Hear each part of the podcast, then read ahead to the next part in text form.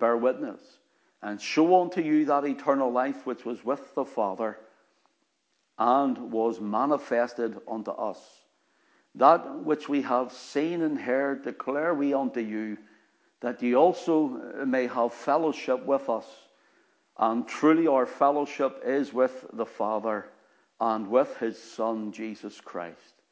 And these things write we unto you, that your joy may be full. Now the Lord will bless that reading of his word, but let's just bow in a word of prayer. Father, we just come in the worthy and precious name of your Son, the Lord Jesus Christ. We thank you, Father, for him, for every remembrance of him. We thank you for all that he's done on the cross of Calvary. We thank you for his precious shed blood. We now ask you, Father, that all those who are coming on now live watching, whether it be by Facebook or YouTube, we pray, Lord, that you would bless them as they're sitting at home watching. Bless them until, Lord, we can even meet again under this roof, and encourage them. Encourage them through thy word and by thy Spirit. We pray, Father, in the name of our Lord Jesus Christ, that you would even draw someone that would watch live or later.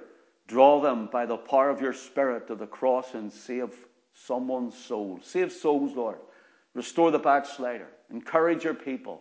Lift them up that are down, Lord, and heal those who are hurting. Those who are unwell, Father, we pray for your hand to be upon them and your touch to be with them.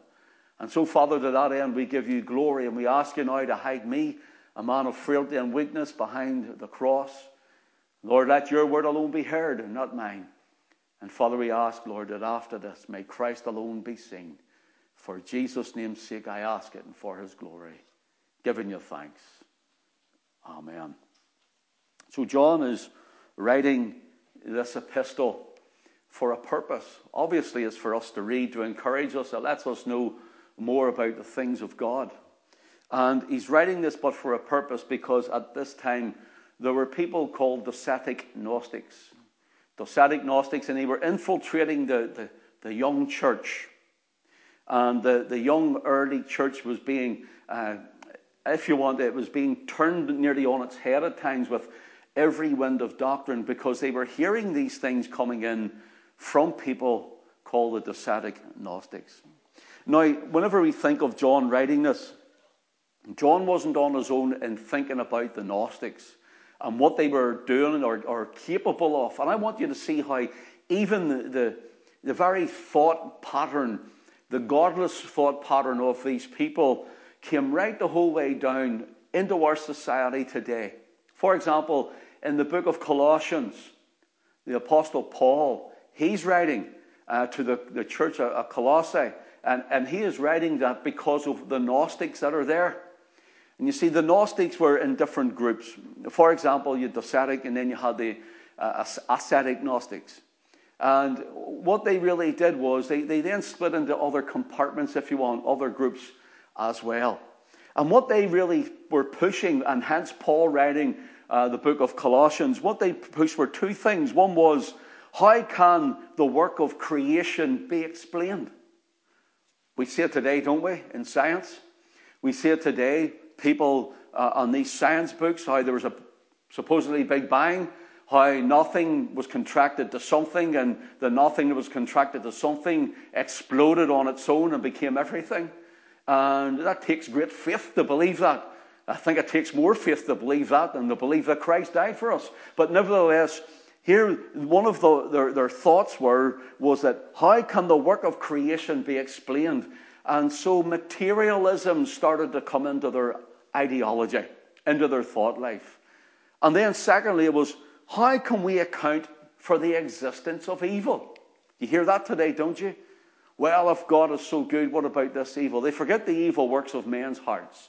They forget the evil works of men who are in position in, in, in the very monetary systems of the, of the elite bankers. They forget about those who are in regimes in different countries around the world, and how they're, they're taking from the people, and the people are under servitude and under bondage, and, and that evil is in the world. But if God is sovereign over all, then they say, why is this allowed to happen? And, you know, that is a study all in itself.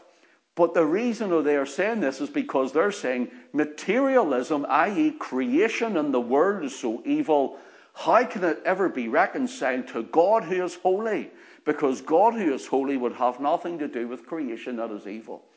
Now, if they really were to take that logic and think about it, and think about it in the sense of Christ and his cross work, that God came down in the person of his Son, the Lord Jesus Christ, walked the scene of time, and he lived a life they couldn't keep, and he, he paid for their evil, that, that is, the very depraved nature of the flesh, the very sins that we commit. If they would think about this, that God alone could do it, because it's outside their mentality. That's why we can't explain everything. And I know in Isaiah forty-five and verse seven, the Lord says, I create light. Then he says, and I also create evil. So I see God creates evil, but reversing back into glory. Before there was an earth, before there was a fall of Adam, there was uh, an archangel there. Isaiah fourteen will tell you this, and, uh, and other places in the scriptures. And there, God created Lucifer. And he, he fell, and he, we know him as Satan today. But God created him as a good being. He created him with a will. And that's what happens if men say it's up to our own will. Man's will is fallen after, not just Lucifer, but along the seed line of Adam. Adam's race has fallen. Their hearts have become wicked. Look at the days of Noah. Violence filled the earth, and every thought of man uh, was, was only evil or wicked all the time. And so these, these Gnostics, they were wanting to know how, since everything is materialistic and everything is evil, how can God, who is holy and high and lofty and above all others and above all else, how can he and his holiness have anything to do with this present evil world? Well, we know in the Gospels that he sent his Son to die for us into this present evil world. That's, a, that's more glorious than, if they think about that, it's more glorious than anything they could ever understand. You see, the difference is here that someone like you and me, and before we were saved Christian, before we were blood-bought, and before we knew Christ as our Lord and Savior, you know, we were in the world, we would have thought nothing of how we lived, the things we got up to. Uh, not much of a conscience, I would say. Uh, no conscience bef- toward God, maybe a little toward fellow man if they were hurt or injured. I don't know, maybe none. And the thing about this is, is that whenever we read John here in First John, he's writing against such enemies of the church. Now we're living in it. We're living against such enemies of the ecclesia, that is, the called-out church. Here, here John's letter is so relevant to us today, so relevant. And so what these Gnostics said was, how can we work out, uh, or, or how can ex, uh, creation be explained, and how can we uh, account for, for evil, or the existence of evil? And so this is some of the things that John deals with. This is some of the things that Paul was dealing with. So he writes to the Colossian church, and he comes and he puts deity, holiness into humanity. And whenever he says that it pleased the Father that in him should all fullness dwell. And then he says that, that in him dwelleth all the fullness of the Godhead bodily. And Paul also then brings it into his humanity on the cross, the reconciliation of him taking our sins and the evil and us taking his righteousness, saying that he had spoiled all principalities and powers when he hung on the cross. See, the gospel is self-explanatory. And God has given us the word that you and I might be fortified in our faith. This isn't just some thing where, oh, well, it's just a book made up by man. No, this book has been inspired and is written by the hand of man, but inspired by the Holy Spirit of God. And notice here, it's still alive today.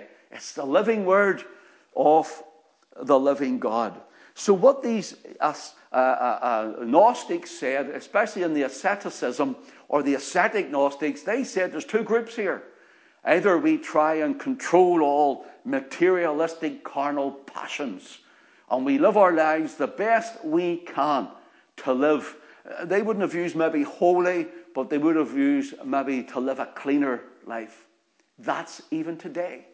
People are thinking, I'll clean up my act. Oh, well, I'll maybe trust in Jesus if, if I clean up my act, if I get my ducks in a row, as it were, and I do my right things and give up my vices and, and all these type of things. When, when really the gospel calls us to come to the cross in repentance, right in your sin. He calls you out of it when he makes you alive unto Christ. And so these ascetic Gnostics, they had two groups. One said materialism is all evil. Subdue all materialism. And so they tried their best to live life. There's even religious systems that are like that too. Religious systems would have us, as it were, flog ourselves. Religious systems, we can see different systems of different world religions. We see even certain sects of Islam where they, they cut themselves with knives on their heads and on their children's heads, and the blood is pouring out of them, shedding blood to try and please Allah.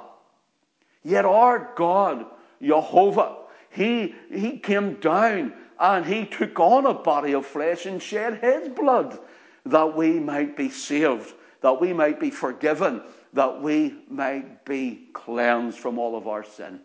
Well, we might be true and pure and holy, taking his righteousness. And that's who we are in this world. Not perfect. We're not sinless, but sometimes we could sin less. Notice this. The other grouping was this. One was that stoicness, that asceticism was, where they, they, they tried to uh, keep everything uh, that was material, as if it was evil, away from their presence. Some of them lived on a, on a meager diet. We hear of that too, where they took very little to eat. They became very thin and emaciated because they are not partaking of this thing, these things of the world. And they become, as it were, self-righteous. Still the same today. And they, they would do that, and at the same time, they would tell men that you're not allowed to marry because, again, to enter into a marriage relationship, it involved two people coming together, as the Lord had said that Adam and Eve would come together. And again, that was evil. And so men were to remain single and separate. And we see that in the Roman church today.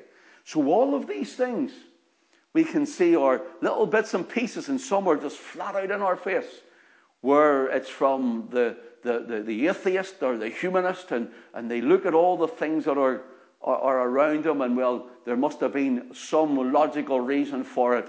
And then there are those who are trying to find a way of what they can do religiously to please a God they don't know whether he exists or not.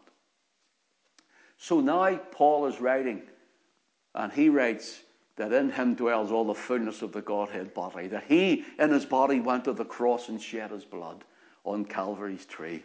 Now, John is writing it to the Docetic Gnostics, because on the other hand, what you had was you had Gnostics who then said, well, since all this stuff is evil, let's then be hedonistic. Let's do all these things. Let's make the use of all this fleshy stuff.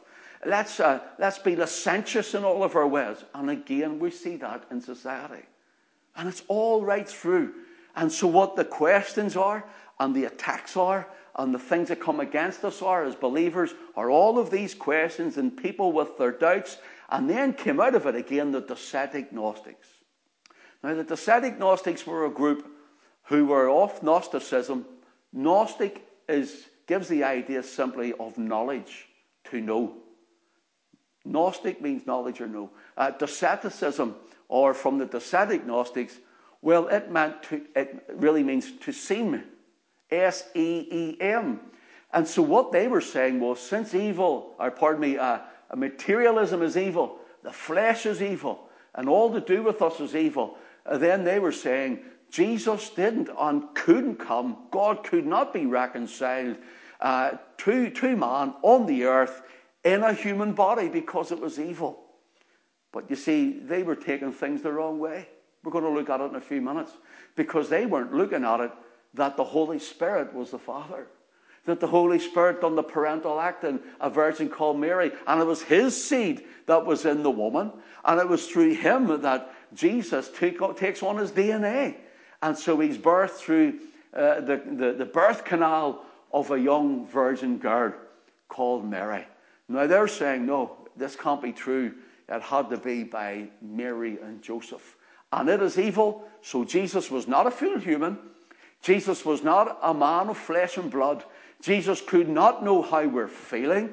You know, he's not a high priest, which cannot be touched with the feeling of our infirmities, but was in all points tempted like as we are, as we're told in the book of Hebrews. No, no. Jesus was either spirit or Jesus was spirit in another form. He could not be anything to do with this present evil world. Now, that's where they were. So John is writing this letter. Right at the beginning, he goes straight to the throat, as we would say, straight to the heart of the matter of what he's been hearing during this time. Notice what it says in verse one.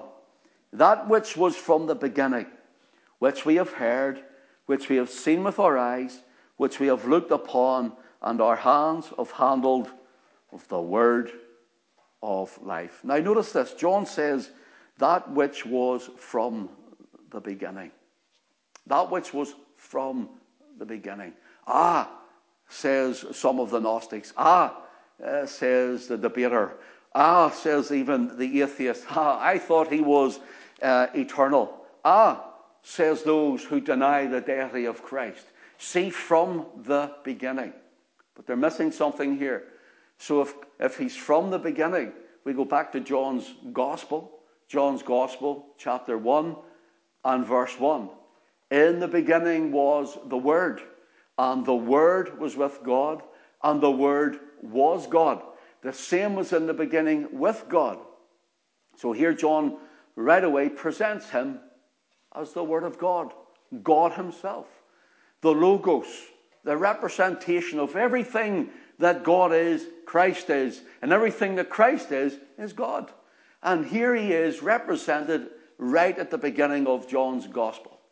For example, if you go to uh, Mark's gospel and you get the lineage, as, as it were, of our Lord Jesus Christ, you just see him as a man of thirty years of age. He comes, as it were, exploding on the scene at, uh, at Jordan, the River Jordan. John baptizes him in the River Jordan at thirty years of age. No lineage is given. And then if you were to go to uh, Matthew's gospel, Matthew gives the lineage, uh, uh, the human lineage of our Lord Jesus Christ, and he brings him down as far as Father Abraham. And so he says, here he is, he's down as far as Abraham.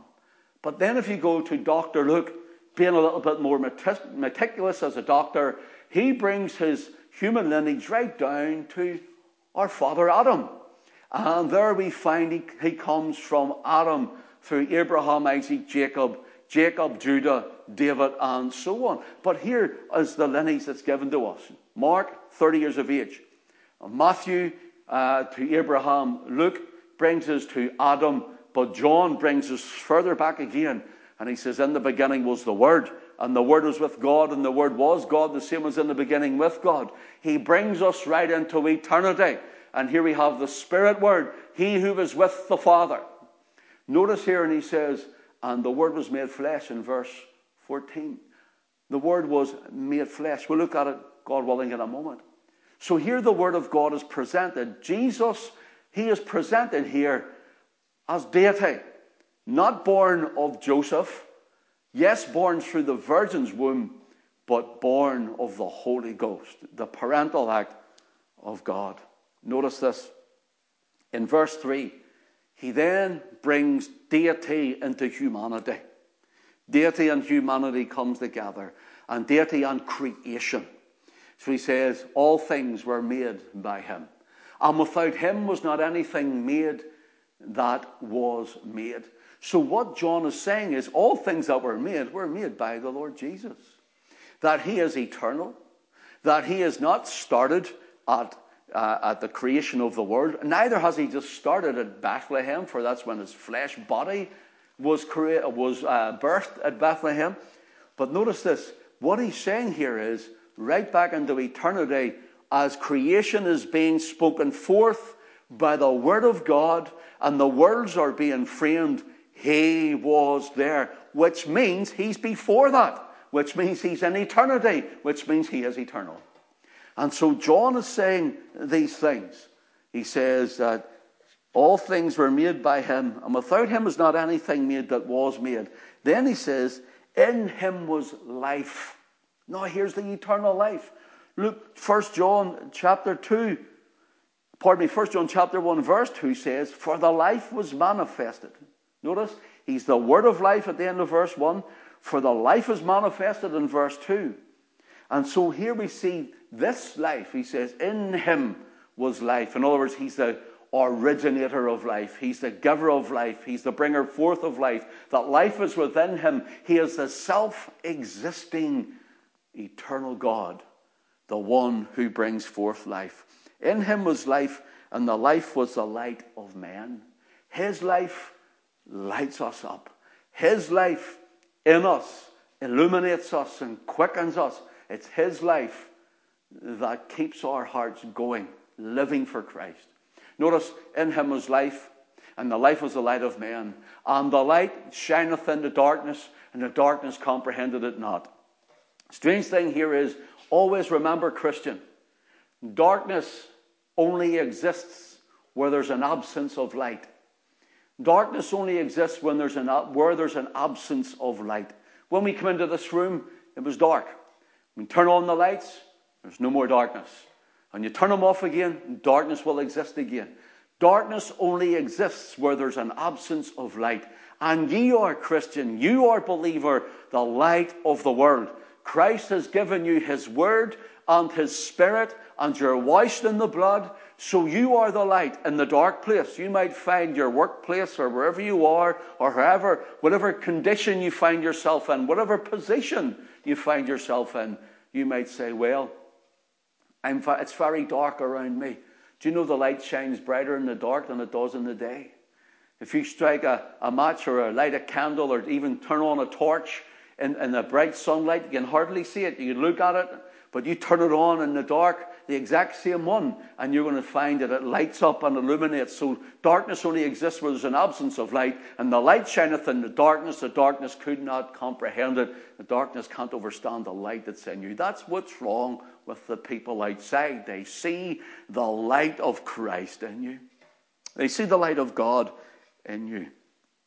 For example, whenever uh, the Lord Jesus Uh, he, he asked his disciples, whom do men say that I, the Son of Man, am? That's uh, Matthew sixteen. Some say thou art Elias, and some Jeremiah, some John the Baptist, or one of the prophets. And he says, whom say ye that I am? Peter says, thou art the Christ, the Son of the living God. And Jesus says, blessed art thou, Simon Bar-Jonah, for flesh and blood hath not revealed it unto thee, but my Father which is in heaven. Do you know what the Son of God was saying? He was saying that the Father through the Spirit has shown you his Son. He's saying the Father through the Holy Spirit has shown you who this man is in front of you. And so it's, it's, that, it's that quickening, it's that light, it's that regeneration that draws a man and a woman to Christ. And so we can understand more than even those who are in uh, very intelligent, and academia, uh, they're, they're very well, high, high, highly thought of. But even we have more of an understanding of matters outside of our own selves, our own universe, as it were, because we know through the Scriptures that God has created it all when man is trying to find out the reason for creation. Notice here again, listen to what it says in Hebrews chapter one and verse ten. And thou, Lord, in the beginning hast laid the foundations of the earth, and the heavens are the works of thine hands. They shall perish, but thou remainest, and they shall wax old as doth a garment, and as a vesture shalt thou fold them up, and they shall be changed. But thou art the same, and thy years shall not fail. Actually, in, in Hebrews one and verse eleven, where it says, they shall perish, but thou remainest, and they shall wax old as doth a garment. This is taken from Psalm one hundred and two and verse twenty-six. So the Hebrew writer is taking it over and using this. And then it says, as a vesture thou shalt fold them up, and they shall be changed. But thou art the same, and thy years shall not fail. Notice it says that the, the heavens and the earth shall be changed. Peter tells us in Second Peter three and verse thirteen Notice what he says. Nevertheless, we, according to his promise, look for a new heavens and a new earth wherein dwelleth righteousness. So when the Lord Jesus returns, there's going to be a new heavens and a new earth. He's going to change all of it. There's going to be a new heavens and new earth where there is no evil existence in any creation. No evil existence in any part of it. No evil existence from heaven to earth, from earth to heaven. Because when he creates a new heaven and a new earth, we won't even have our flesh bodies anymore. Because when he returns, we're told in First Corinthians fifteen, verses fifty-one and fifty-two says, Behold, I show you a mystery. We shall not all sleep, but we shall all be changed. Notice, we shall all be changed. In a moment, in the twinkling of an eye, at the last trump, for the trumpet shall sound, and the dead shall be raised, raised incorruptible, and we shall be changed. So all of this will be changed. But since or until that time, God, who is holy, came down as a man. He came down, pardon me, into the body, was birthed as a man, and he lived as a man. And in the person of his Son, the Lord Jesus Christ, and he went all the way to Calvary to redeem us with his precious blood, to take us and to rescue us from this present evil world, as the scripture tells us. So these Gnostics are trying to work all of this out, and the ungodly can't grasp hold of it. But you and I, we have it. God said it. That settles it. We have it, and we're glad for it. And so notice this here now. So here we have he who is eternal. It says, in the beginning, God created the heaven and the earth in Genesis one and one. John says in John one and one, In the beginning was the Word, and the Word was with God, and the Word was God. But in First John one and verse one, it changes slightly. He says, that which was from the beginning. Now notice, so the beginning, as I said, it characterizes the absolute and divine Word as he was before the foundation of the world. At the foundation of the world is from the beginning. So here John is saying in his gospel, he's before, he's eternal. He takes on the body of flesh to reconcile, to redeem his own seed, to redeem those whom the Father had given to him. Now notice this. From the beginning characterizes the development of God in time with his people or with humanity. In other words, the development through revelation of his names. He's Jehovah Jireh, Jehovah Shalom, and all of those names. I mentioned it last Tuesday night, so we'll not spend too long on that. And here he, he, he was showing his character through his names. He's called the Word the Logos of God. And the Logos was, was believed to be in, in the Old Testament the, the, that uh, the theophany of God that came down, the Word came down or spoke to the prophets. The prophets were used as the human vehicle or the human vessel. The vocal cord and mouth of the prophets spoke unto Israel. And he, they told Israel of God. They told Israel of his glory. They told Israel to worship him. And they told Israel of a coming judgment. And so the Word was a go-between, as it were, God coming down through human form, that is, to write the very books that we have in the Old Testament. But the Lord Jesus Christ is the Logos come down in human form. The Logos before came down and was moving the human form and speaking to the human form. Now he is in human form, not just dropped into a human, then comes out again. I'm going to tell you something about that in a moment. But he was everything that the human was, was God. And everything who God was, he was in the human. Notice here, he had two natures, fused but not confused. And notice here, in the beginning, gives the idea, or in the beginning, uh, that pardon me, that which was from the beginning, which we have heard and seen, it gives the idea of he starts to reveal more and more the things of the Almighty God. The Son starting to reveal the Father. The Father starting to reveal the Son through the Spirit. And we can see how God is revealing more and more. Notice God's names showed the revelation. God's works showed his revelation. His power and his might and his miracles showed the revelation of God. So that which was from the beginning. Notice here, John in John's Gospel shows Christ as deity in humanity. The incarnation of divinity. The incarnation of the Lord Jesus Christ. Notice the Son of God, the incarnate Word. But here in First John, what he's doing for these Docetic Gnostics, he's showing, first of all, the deity and humanity, and then like an explosion, he turns on, as it were, the humanity of Christ. We've seen him, we heard, we touched him, we felt him. We have looked upon him. He's a man, he's human. God, who is holy, has come down here, and he's taken on a body of flesh. And so what he's writing here is, don't be swayed by those who say that Christ is not God, and don't be swayed by those who say that the man Christ Jesus is not deity. And don't be swayed by those who said, think of the groups in the world today who deny the deity of our Lord Jesus Christ. And John goes on to say that these are the spirit of Antichrist. Any man that denies the deity of Christ is, is saying it's through the spirit of Antichrist. Notice here, we're finding here that John is showing him his deity then exploding into humanity, which showed out the form of God through the person, the man, Jesus of Nazareth, the man of Galilee. I think it's powerful. I think it's amazing. And think of him when he hung on the cross.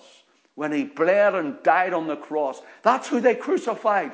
And that's who went all the way for you and for me, to redeem us, to cleanse us, to wash us in his blood. And men are trying to work him out. Men are trying to, to do ritual and religion to try and please God. And without faith, you can't please God. That is faith in his Son and the work of the cross. Notice here, one time, uh, we're looking at this Docetic Gnostics. So, John's writing this here because the Docetic Gnostics were saying, Dokio is the word for, for Docetic. Is, uh, um, and what they believed was that, uh, they believed that means to seem. It seemed like Jesus had a body. It seemed to you there was a resurrection. I think of the Jehovah's Witnesses or the Russellites as we would, is maybe the, the better translation, for they follow the teachings of Charles Taze Russell. Uh, but but they, they, they, they deny the bodily resurrection of our Lord Jesus Christ. The Docetic Gnostics denied it too. Islam denied it. And, and, and Judaism denies it. And, uh, and many others deny it. And even in the ungodliness of the world deny it. The bodily resurrection is, is, is one of the central foundational principles of our faith, because if Christ isn't raised, then we're all still in our sins. We're become of all men most miserable. Notice here, uh, there was a, a, a, a story of a, a man called Cerinthus. And Cerinthus was entering the church, and I'm told John, the Apostle John, uh, in, in the city of Ephesus, John went to the Isle of Patmos and he wrote the revelation of Jesus Christ, as we know, and he was released from that island. And later, in latter years of his life, he was the pastor uh, of the church of Ephesus that we read of in the scripture. And there was a man called Cerinthus who was in uh, Ephesus at the time, and he came from this line of Docetic Gnosticism and their teaching. It seems you know that Jesus rose from the dead. It seems you know that he died for sins. Or it seems you know he was in a flesh body. It seems you know that he rose uh, flesh uh, in, in his flesh body again. It seems you know. And this was the debates, apparently. There was quite a... Church history talks about debates that went between Cerinthus and John. But John had, and this is my title for tonight, John had a first-hand experience of Jesus. You see, if, if, the, if the apostles hadn't have saw him raised from the dead, if they hadn't have sat with him and talked with him, if they hadn't seen him ascend, and let me ask you a question and put yourself in their position, would you have died for someone who was a con man? Would you die for someone who said, who he was, was the Son of God? Would you die for someone like that who said he had, re- had been risen from the dead, but really he had swooned on the cross and hadn't risen from the dead at all, but rather it was a con artist trick? Would you go to death for him? Because I certainly wouldn't. But you go to death for one who had re- was raised from the dead, who had died and went to the grave and has risen from the dead. You would go to death for someone like that, who has showed you, like Peter in Matthew sixteen, flesh and blood have not revealed it unto thee, but my Father which is in heaven. And what does he say? He says, upon this, thou art Peter, and upon this rock I will build my church, and the gates of hell shall not prevail against it. In other words, all the persecution of Nero and of Uh, of pagan Rome, and then even of the reformers and papal Rome's pa- uh, persecution, right through the persecutions throughout the years, Christ uh, is still glorified, Christ is still loved, Christ is still exalted, Christ is still believed on in the world and preached on, preached to, and, and this is the things that, because he's in our hearts. And first-hand experience of salvation is the only thing that saves a man and a woman. You know, we can tell you of salvation. We can talk about salvation. We can try and show you. Last two weeks ago, an atheist came on to me from somewhere in England, and he was online last Sunday night, right into the early hours of the morning with me. And then he early the next day, he was on with me on the Monday, and he's back and forward on all day Monday. And I gave him scriptures, and I gave him church history, and I gave him uh, different scientific facts, and I gave him debates to look at and to read, and he was away and back, and I could not persuade that man. He was trying to work out creation, and he was saying about evil, and all of these things we're talking about. And so the man never got back at the end, and maybe some other time he will. Pray for that man, that that man will come to a saving knowledge of Christ. But nevertheless, the Holy Spirit must do the work as he did in Peter. And the Holy Spirit must do the work as he did in me and the new Christian. He must do it upon those others to quicken them. And they must have a first-hand experience of this salvation that we possess that's in our Lord Jesus Christ. Cerinthus uh, said that Jesus was born of Mary and Joseph. And he says that not only was he born of Mary and Joseph, but the Spirit of God came on Jesus in the rivers of baptism. And the Spirit of God left Jesus on the cross. So here he's just a man, and when he's baptized, the Holy Spirit coming in the form of the dove comes into him as though he's filling up a cup.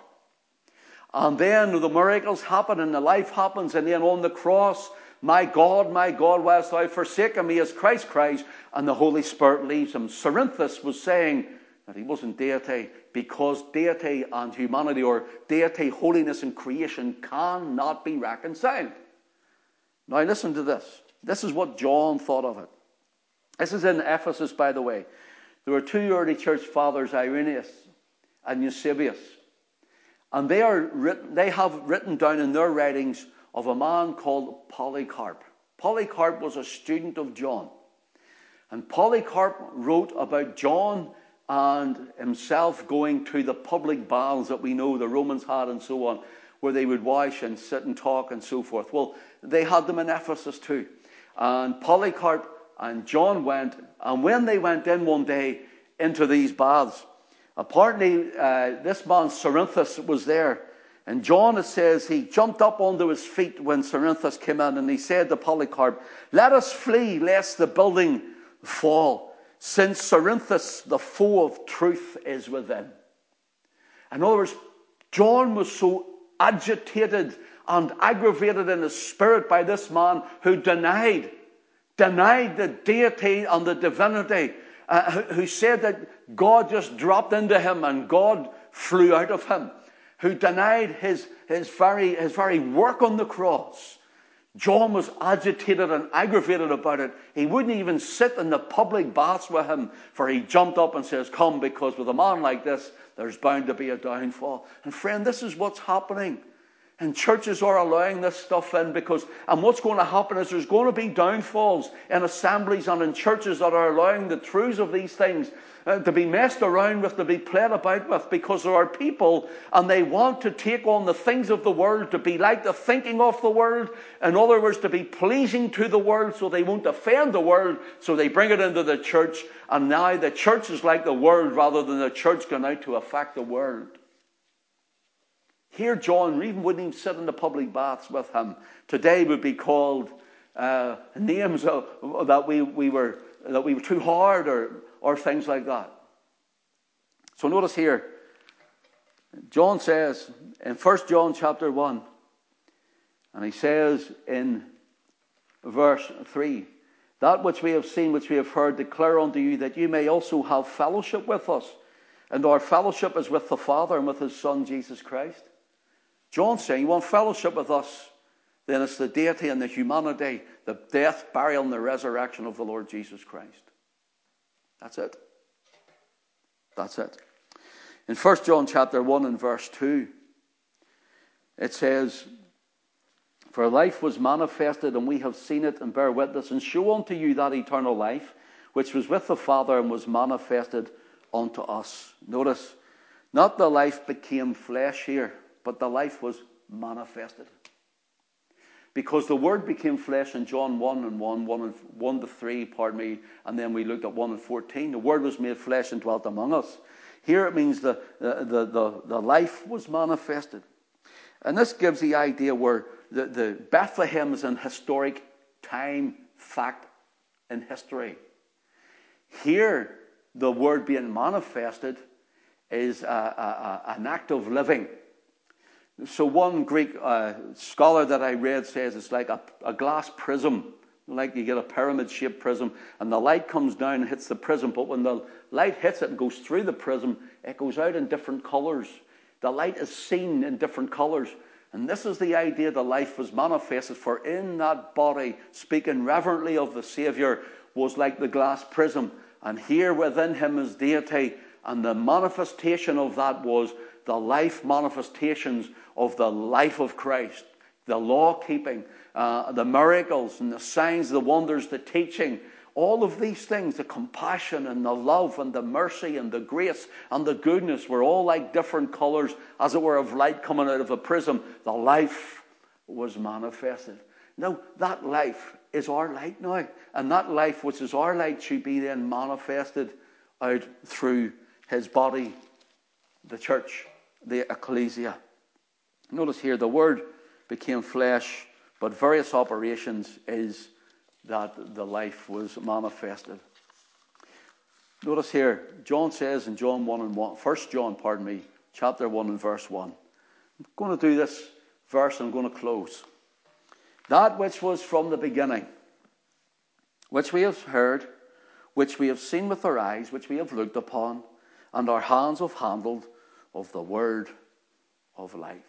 That which we have heard. In other words, John heard the words of deity through vocal cords of humanity. John was the one who was the youngest of the disciples. He speaks of himself in his gospel in the third person, the disciple whom Jesus loved. He leaned on his breast, as it were, at supper, leaning on the floor, not sitting like uh, Da Vinci's picture where he's some effeminate, uh, looking, girlish looking, leaning on the, the, the, the, the breast or shoulder of Jesus. That's not the idea of this. They leant on their left arm along the floor. As they leant on their left arm, they ate with their right hand. And it was in a U shape. And as they ate with their right hand, who was behind him but Judas Iscariot? And the reason we're known is because here John is leaning on his left, speaking this way to Jesus. Over here somewhere must have been Peter who, who beckons to John. Who's he speaking of?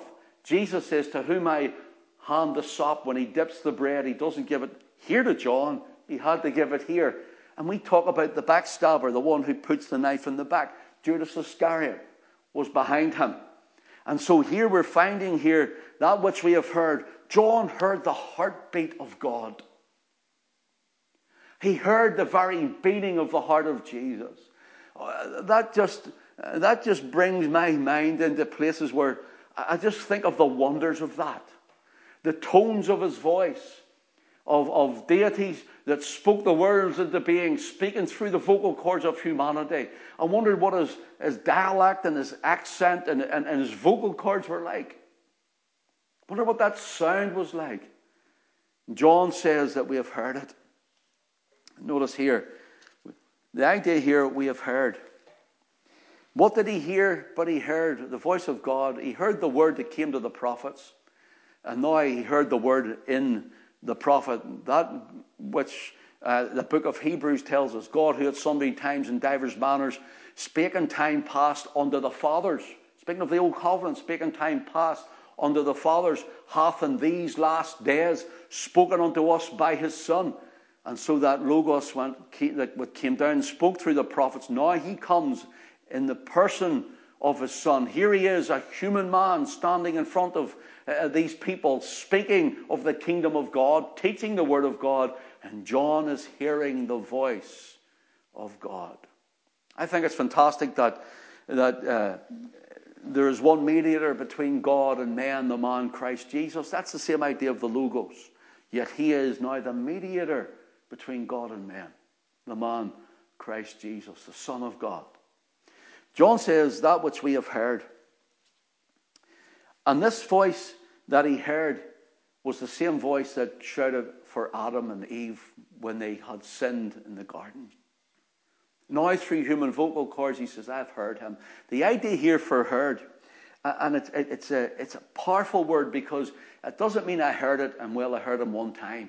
The idea here is I have heard him and his voice, the sound of him to this day. And John's an old man now, maybe almost one hundred years of age.